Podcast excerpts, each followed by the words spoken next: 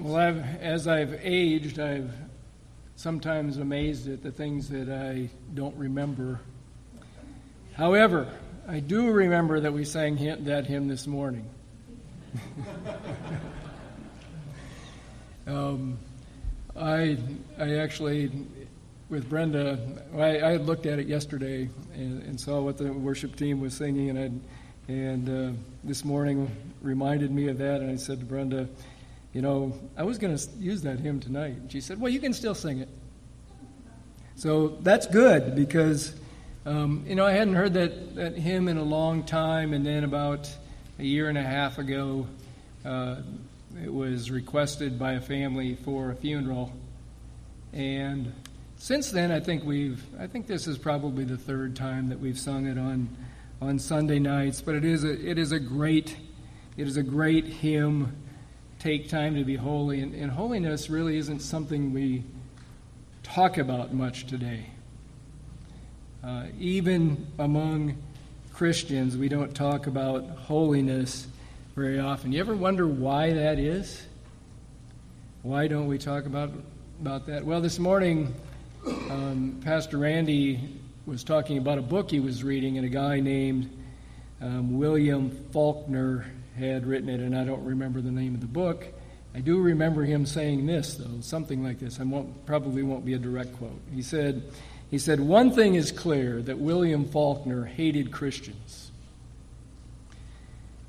They are judgmental and busybodies. And then he said something else. I wasn't writing fast enough to get it down. Um, it wasn't this, but it could just well have just as well have been this. Holier than thou.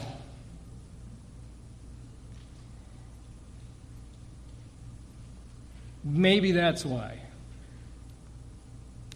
we don't think about or talk about holiness very often is because it has such a negative connotation. But holiness is a big deal in the Bible.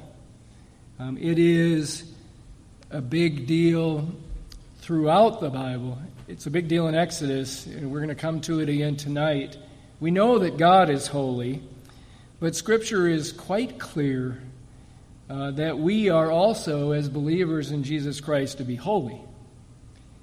Be holy, for I, the Lord, your God, am holy. This is something that we are supposed to do, something that we are to, to aspire to, something that we want to work toward and become. So, your holiness and, and my holiness it's commanded in Scripture. We are supposed to do this. We are supposed to be holy. Uh, but it takes time, right? So, in our discussion of Exodus 39, we will um, talk about this, but before we do that, we better do like we normally do and, and have a quick review. Uh, we'll do the best we can. We've been in, in this section about the tabernacle for a long time.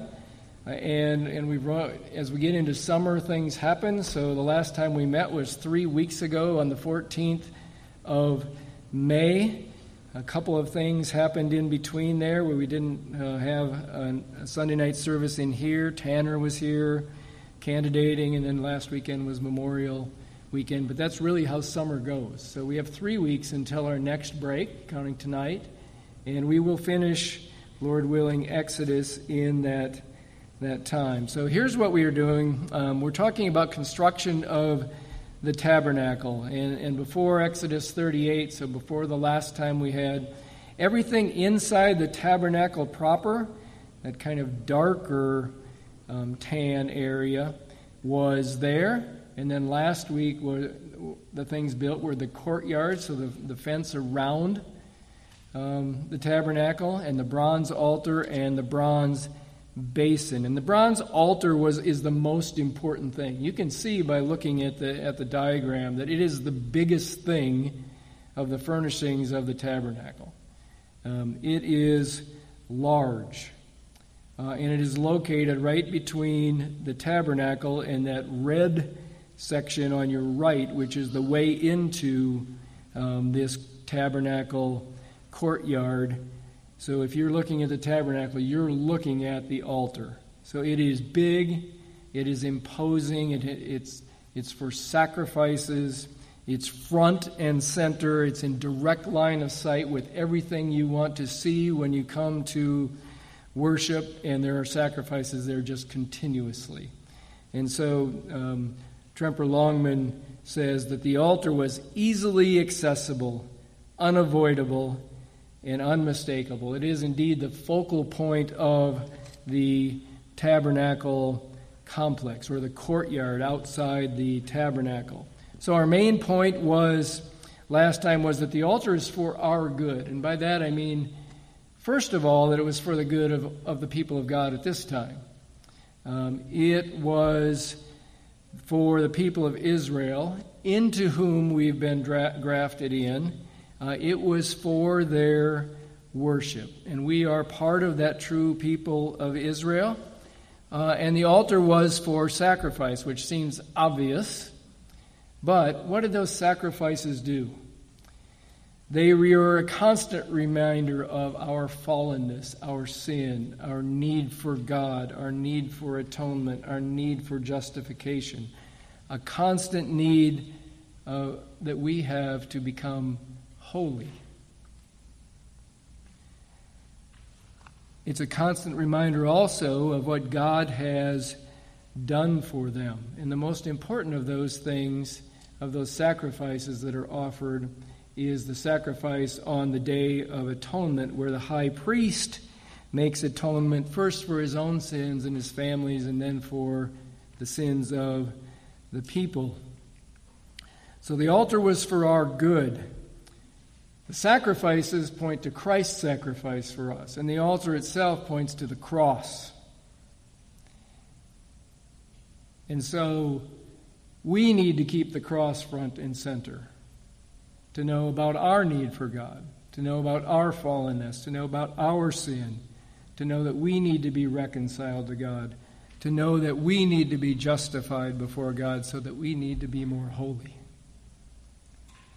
Um, and first of all, and or, or first as in importance and most important, is that we must know that of our need for God and what He has done for us. And that is really the key to that's the key to human happiness. You know, knowing how serious our sin is and how much Christ has given to pay for it, what it cost, what God has done for us. So we need to keep the cross front and center. So now we'll move on to Exodus 39, uh, beginning in uh, verse 1, and we'll go through verse uh, 32. Uh, the, the ESV has this, this whole chapter in a section called Making the Priestly Garments. Uh, the Hebrew Bible has several breaks. The major break is at, at 32, which we're going to, to use. There are other breaks.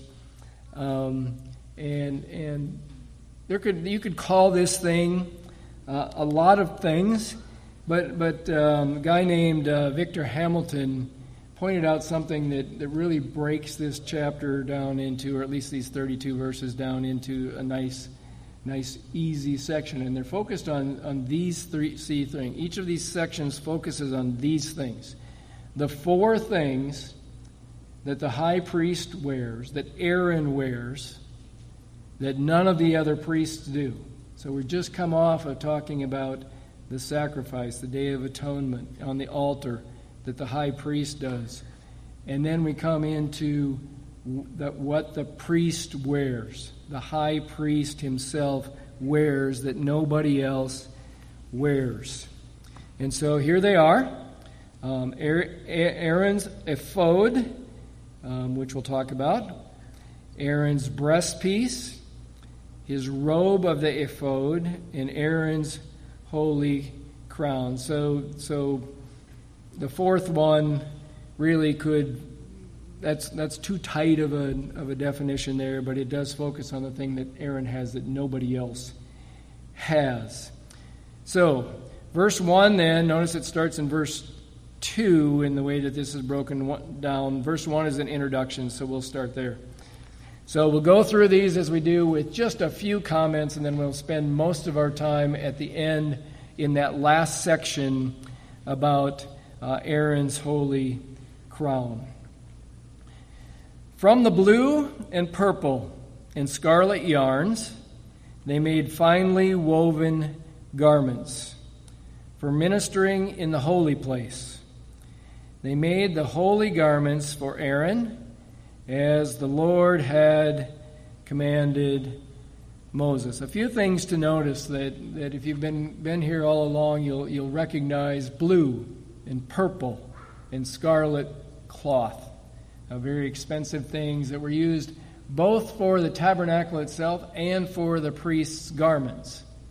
Um, highlighting the fact, I think, that, that with the tabernacle, the priestly service is necessary. The, the tabernacle, you will remember, is the place where the Lord's presence meets with Moses, um, and it requires an intercessor who is the high priest because God is holy and set apart.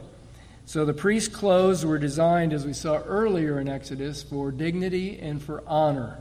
So as we go through, we can think about that.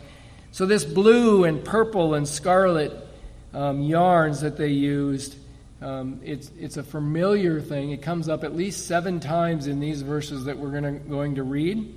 Uh, but it's come out throughout, up throughout the tabernacle. In this last little clause, as the Lord had commanded Moses, or something very similar, comes up four times in this, in this section. So those are things to pay attention to when you run into things like that. They are doing this exactly as the Lord commanded. That whatever they com- He commanded, they're making it exactly as He commanded. So Aaron's ephod. He made the ephod of gold and blue and purple and scarlet yarns and fine twisted linen. So this is like a shirt, kind of, uh, like a sleeveless shirt. Um, and you'll see that as we go. And they hammered out gold leaf, and he cut it into threads to work into the blue and purple and scarlet yarns. You might think that would be hard to do, but but gold is very malleable, and you can you can make it really, really, really thin. Um, and so they they were they're able to do that by by starting and making spiral cuts in the gold and just going around and around and around, and that turns it into then you can turn it into thread. Um, and they weave it into the other threads and into the fine twisted linen in skilled design. So well done. And they made for the ephod attaching shoulder pieces joined to its two edges. So I mentioned this is kind of like a sleeveless shirt. It's something that goes on the front. It has shoulder pieces on it and a back piece. And the skillfully woven band on it. So there was a band around it. And was one piece with it and made like it um, of gold and blue and purple and scarlet yarns and fine twisted linen, as Yahweh had commanded Moses. And they made the onyx stones, enclosed in settings of gold filigree and engraved like the engravings of, of a signet, so that's a, like on a ring, uh, according to the names of the sons of Israel. And he set them on the shoulder pieces on the ephod to be stones of remembrance for the sons of Israel as the Lord had commanded, or as Yahweh had commanded. So there were two stones um, with six names on each of them of, of, the so the twelve sons of Israel on the shoulders um, here in front as you go, uh, and then there are other clothes in addition to that. Aaron's breastpiece. And he made the breastpiece in skilled work, in the style of the ephod, so very similar, of gold and blue and purple and scarlet yarns and fine twisted linen, and it was square. They made the breastpiece doubled, a span its length and a span its breadth when it's doubled. So span is this, your hand, your, your hand to your finger, usually about nine inches. It's square, it goes right here on his chest. It's doubled over so it forms a pouch, um, so you can put things in it. Uh, it's not mentioned in Exodus 39 what goes in there, but if you were here when we did Exodus 28, it's the Urim and Thummim, which are two stones that the priest used for making um, serious decisions about in the national interest. Um, and we don't really know how, we, how that, what pr- the process was of making those, uh, but that's what they were. Um, and it went in, they went in the breastpiece. And they set it in four, set in it four rows of stones. So these are different stones that we've, than we've already seen. There were two that go on the shoulders. A row of sardius, topaz, and carbuncle was in the first row. The second row, an emerald, a sapphire, and a diamond. The third row, a jacinth, an agate and an amethyst. In the fourth row, a beryl and onyx and jasper, and they were enclosed in settings of filigree. So Beale and Carson, in their in their work on Old Testament uh, or use of the Old Testament and the New Testament, point out that these are the same stones. Um, in four of the cases, they don't have the exact same name, but are used in as the foundation in the city of God in, in Revelation 21. So these stones, as we'll see in a minute, uh, represent the 12 children, the 12 stones, the 12 sons of Israel. Um, so representing all of Israel, like the foundation of the city of God, uh, represents the, all of the God, people of God now. Jews and Gentiles alike gathered into one church. So there were 12 stones with their names according to the names of the sons of Israel. They were like signets, each engraved in its name for the 12 tribes. And they made on the breastpiece twisted chains like cords of pure gold. And they made two settings of gold filigree and two gold rings and put the rings, the two rings, on the two edges of the breastpiece. So they put them up here. And they put the two cords of gold in the two rings on the edges of the breastpiece, and they attached the two ends of the two cords to the two filigree settings, and they attached it to the front, to the shoulder pieces of the ephod. So you've got two layers now. You've got the ephod and this breast piece that's on the front of it attached. And they made two gold, uh, two rings of gold, and put them on the two ends of the breastpiece and on its inside edge next to the ephod. And they made two rings of gold and attached them in front to the lower part of the two shoulder pieces of the ephod and its seam above the skillfully woven band of the ephod. So there you go, it's attached top and bottom. And they bound the breastpiece by its rings to the rings of the ephod eh, with the lace of blue, so that it should lie on skillfully woven band of the ephod, and that the breastpiece should not come loose from the ephod, as Yahweh had commanded Moses. Okay, so third item of clothing. This is the Aaron's robe. It goes underneath the other two.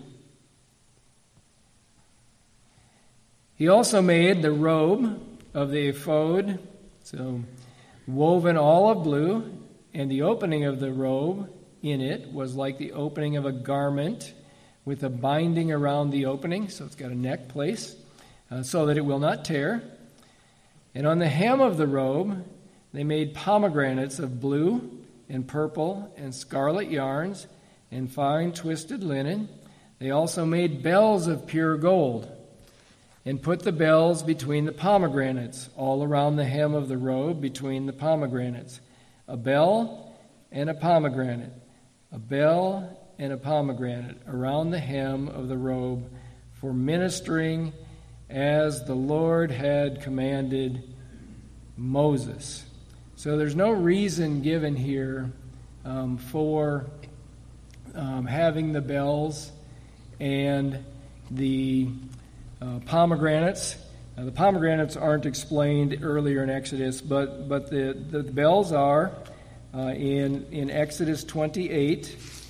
Um, I'll just refer to it. You don't have to turn to it, but, but here's what it says in, in Exodus 28, verses 33 to 35. This is, this is why they're here. Um, on its hem you shall make pomegranates of blue and purple and scarlet yarns around its hem with bells of gold between them, a golden bell and a pomegranate, a golden bell and a pomegranate around the hem of the robe. And it shall be on Aaron when he ministers, and its sound shall be heard when he goes into the holy place before the Lord, and when he comes out, so that he does not die. So he would this was to be worn like this so it, you're coming into God's presence so that he does not die. Not explained further than that. I think when I was in Sunday school as a little kid, the Sunday school teacher um, said that you know the bells were there so that uh, if he died, he, would stop. He, he would be able to know it and be able to get him out. But that's not really what it says. It says that he's to wear them so that he doesn't die um, when he goes in. Um, and so on to the fourth thing where we will spend most of our time Aaron's holy crown. Um, and here's what, here's what I mentioned that, you know, it, this is really too narrow of a, of a de- definition of this section because it starts off with tunics. Um, and they made, and they also made the coats or the tunics, some versions will say, uh, it's like an outer garment, woven of fine linen for Aaron and his sons, and the turban of fine linen. So the turban is for Aaron. The caps that we're going to see are for the other priests. So the turban of, of fine linen and the caps of fine linen, linen and the linen undergarments of fine twisted linen. So Aaron wears the turban. Other priests wear the, the caps, and they all wear undergarments of fine linen. They're to uh, keep you from exposing yourself. They're, they're like, uh, they have legs like, like probably like a long pair of shorts or something like that, but they're, they're skin tight. And the sash of fine twisted linen and of blue and purple and scarlet yarns, embroidered with needlework, as Yahweh had commanded Moses. And they made the plate of the holy crown. Now, you, if you have a different version, you might have something different from plate. I think most of our the versions that we use here will say plate there. Um, and they made the plate. Um, it could be something like, you might have something like a frontlet or a medallion, something like that. It, the word is, a rosette is another good word for it. it. It's a word that's taken from the Hebrew word for blossom or for flower. Um, but it is made of it's made of gold. made the plate of the holy crown. Crown, you might have diadem there uh, as well. It's, it's a word for either one of those things. Um, they're, they're both made of pure gold. Uh, and they, so I'll start that verse again. They made the plate of the holy crown of pure gold and wrote on it an inscription like the engraving of a signet holy to the Lord. So we're only going through verse 32. I'll, I'll, read 31 now, and then we'll come back to this one where we'll spend most of our time. And they tied to it a cord of blue to fasten it on the turban above, as the Lord had directed or commanded Moses. So here's what we have we have Aaron's turban. He's wearing a turban on it is this um, crown with the, with, the, with the rosette in it or with the medallion in it. Um, that says holy to the Lord, and it's secured on there so that it can't come on. It goes on the front of the turban so that when Aaron goes into the holy place and the holy of holy place, it says holy to the Lord. So, he would wear it there into the Holy of Holies, where the presence of the Lord was. He would wear it there when he was representing the children of Israel with, the, with their names over on his heart. It says in Exodus 28, on his heart is where that breastpiece is. They're on his shoulders. He's also, but he doesn't go into the Holy of Holies without blood. So he's bringing blood from the sacrifice on the Day of Atonement into the Holy of Holies. Um, and he comes in to this um, where the presence of the Lord is, and the front of the crown says, Holy to the Lord, that inscription. And so we'll just call this little section Holy to the Lord. And so the first question we might ask about this, there are several questions we, we could ask here, but we'll just, we'll just focus on really a couple of them. Who or what is holy to the Lord? So it's on, it's on Aaron's, it's on this rosette that's on, that's on Aaron's crown, that's on his turban, but there's not 100% agreement on, on what that means or what it even refers to. Um, so it could be, it could mean that it, it's referring to Aaron. So it, Aaron is the one that is holy to the Lord. He's the high priest. He's the only high priest. He is set apart for that service, and he is wearing it on his forehead. Some think it is the people of Israel.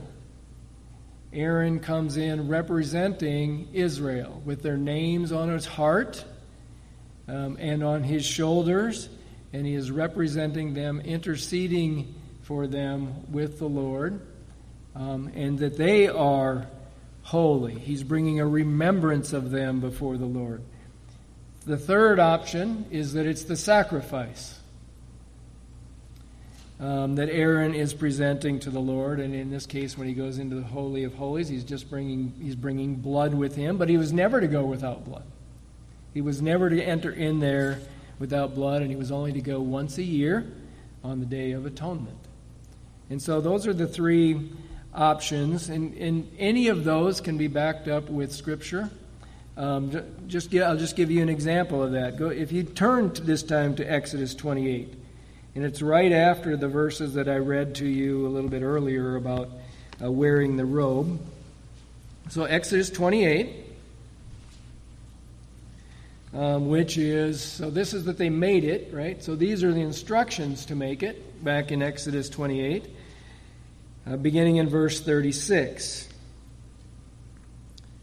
You shall make a plate of pure gold and engrave on it, like the engraving of a signet holy to the Lord. And you shall fasten it on the turban by a blue cord. It shall be on the front of the turban. It shall be on Aaron's forehead, and Aaron shall bear guilt, bear any guilt from the holy things. Now, if you have a different version, it might not say that. Um, ESV says, He shall bear any guilt from the holy things I'm trying to think of the way that New American Standard puts it. Shall take away the iniquity of the holy things. Bear, take away. Um, they're, they're, they're the same word in Hebrew.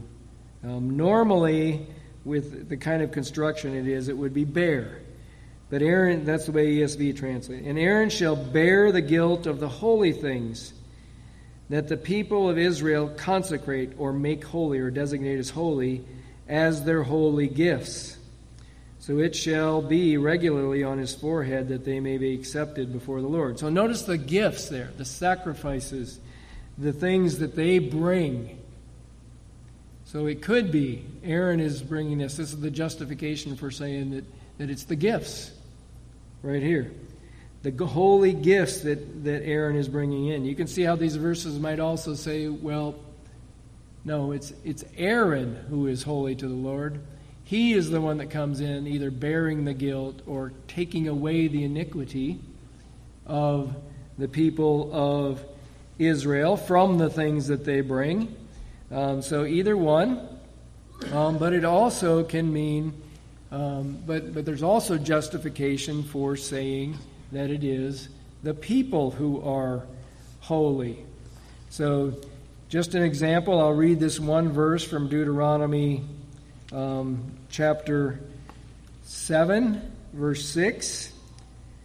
And this is, this is now um, Moses speaking to the, the people of Israel, and he says this to them For you are a people holy to the Lord your God. The people. Holy to the Lord your God. The Lord your God has chosen you to be a people for his treasured possession out of all the people who are on the face of the earth. So they are a distinct people, holy, set apart for the Lord. I'll, I'll just read another little section from uh, Leviticus 20 about the, the people being holy. You might recognize it.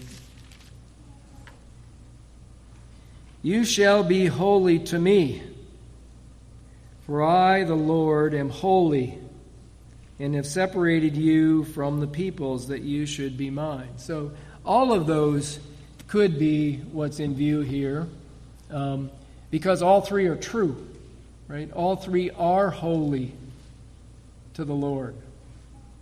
The people of Israel, as we saw, are holy to the Lord. Aaron is holy to the Lord, set apart.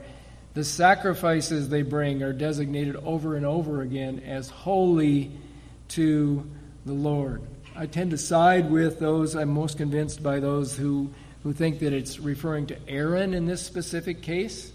Um, but um, I don't know. So Aaron is the high priest. He's the one that bears the guilt. He's the one that or takes away the iniquity. Um, he's the one who makes atonement for the people in uh, on the day of atonement. And the other thing, Aaron as the high priest foreshadows the great high priest, the holy one, Jesus Christ, who bears the guilt, takes away the sins, and makes atonement for us. So, Aaron being holy to the Lord does not mean, though, that the people aren't holy to the Lord. They are. You shall be holy, for I, the Lord your God, am holy. So that's the first question. Who is it? Second question What does it mean to be holy to the Lord? So we don't have time to fully explore all of that. But in its simplest sense, the word holy means this to be set apart. So, holy to the Lord would be set apart to the Lord or set apart for the Lord, to be different, to be distinct, to be separate from other people. And that is certainly what the people of Israel were or was. The people of Israel were separate, distinct, different, set apart for service to the Lord. So, what else does it mean to be holy? Lot, there are lots of nuances to it, and, and but, but one thing it certainly means is holiness is to be morally pure. So, you shall be holy, for I am holy. That's not the, I didn't read it the only time it was in Scripture. It's, it's mentioned several times.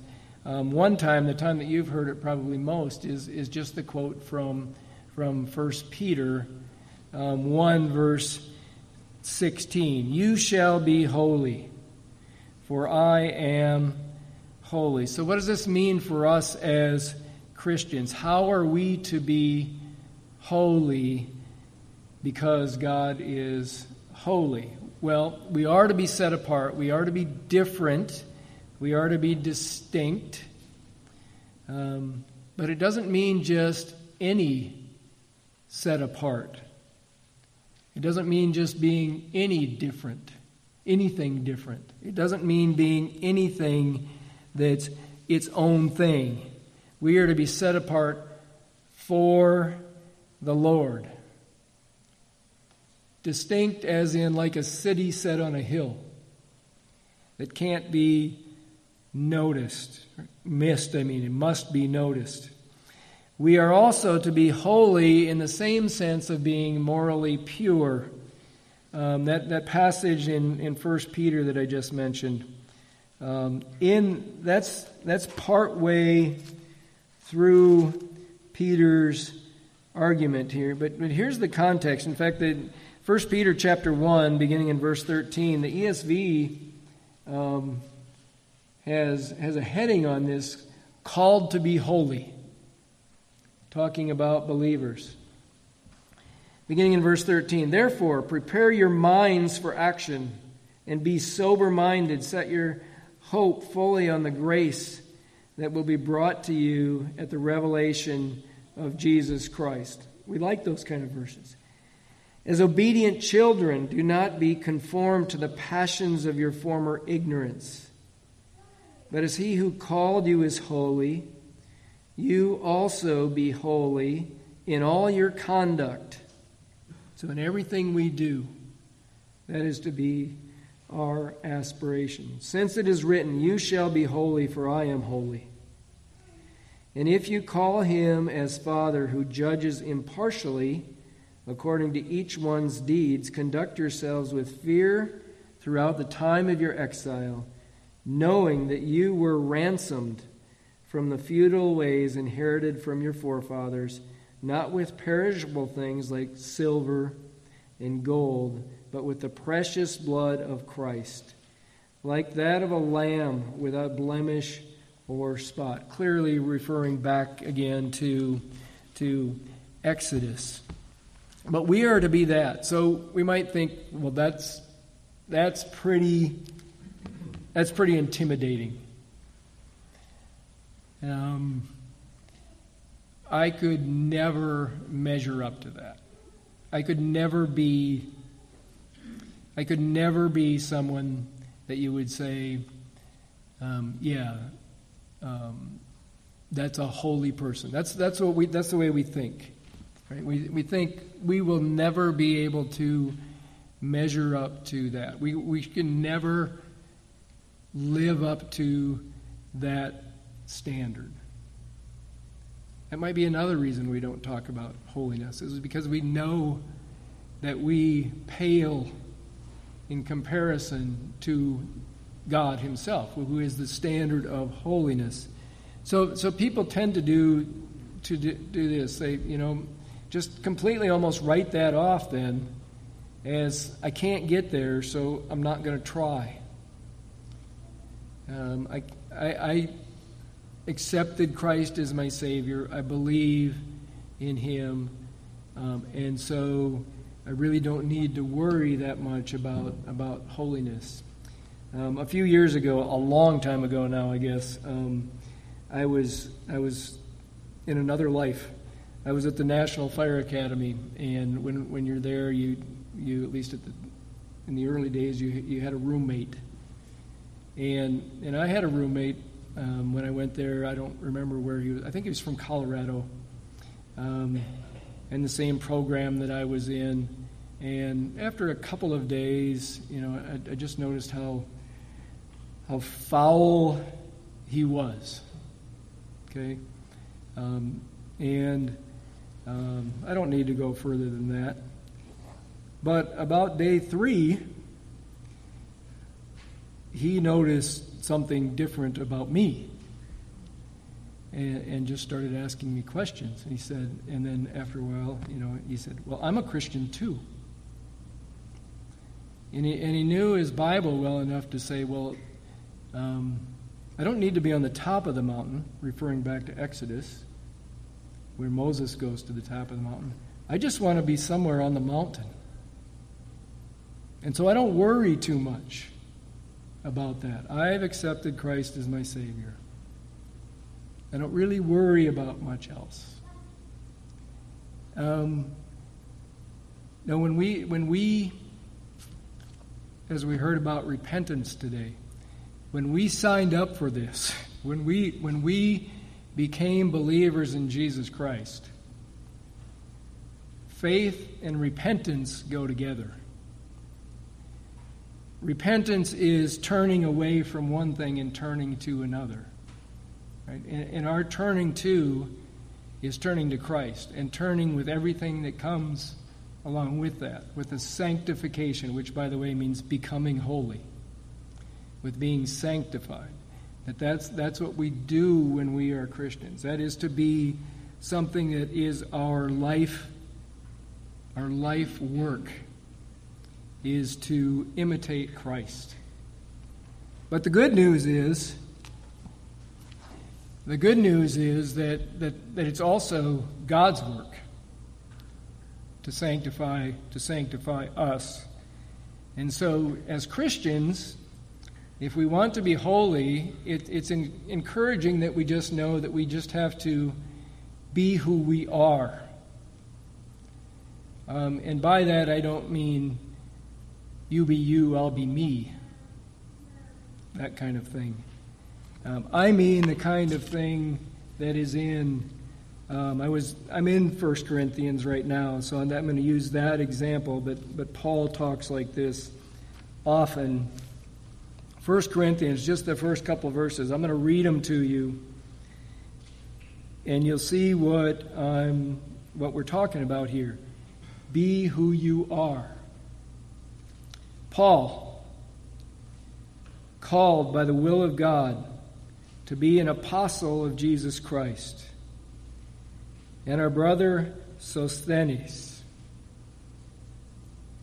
to the church of God that is in Corinth, to those sanctified in Christ Jesus. You could very well, I mean, it is the Word.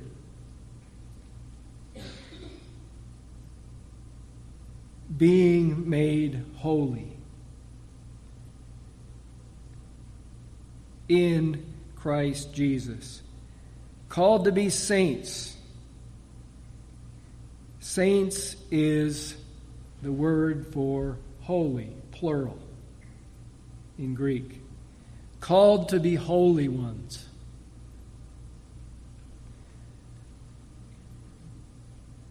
Together with all of those who in every place call upon the name of our Lord Jesus Christ, both their Lord and ours.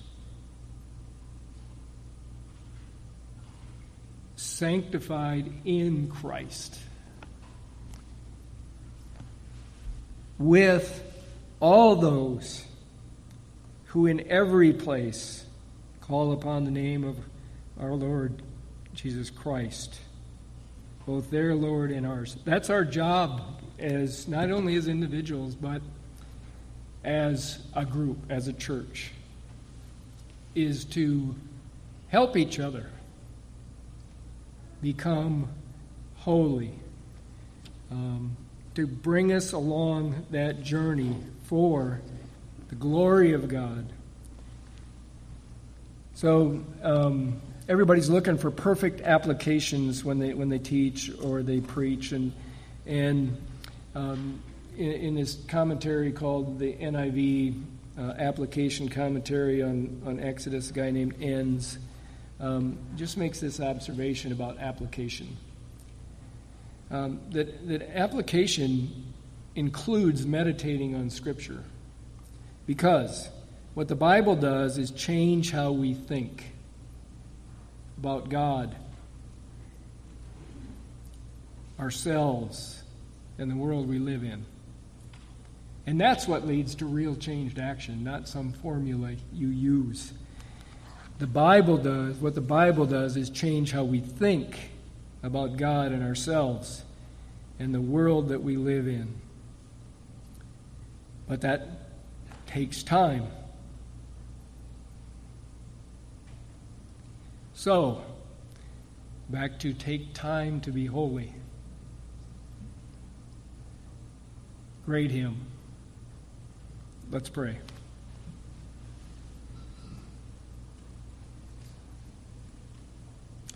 Father, we uh, thank you for your word, and we thank you for uh, the challenge and the encouragement of your word to be holy.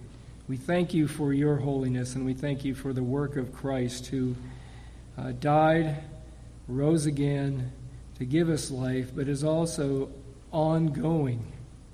His ongoing work through the Spirit who you have put in us as your holy temple to sanctify us. And so we thank you for this time together as we gather together as the body of Christ. And we pray in the name of Jesus. Amen.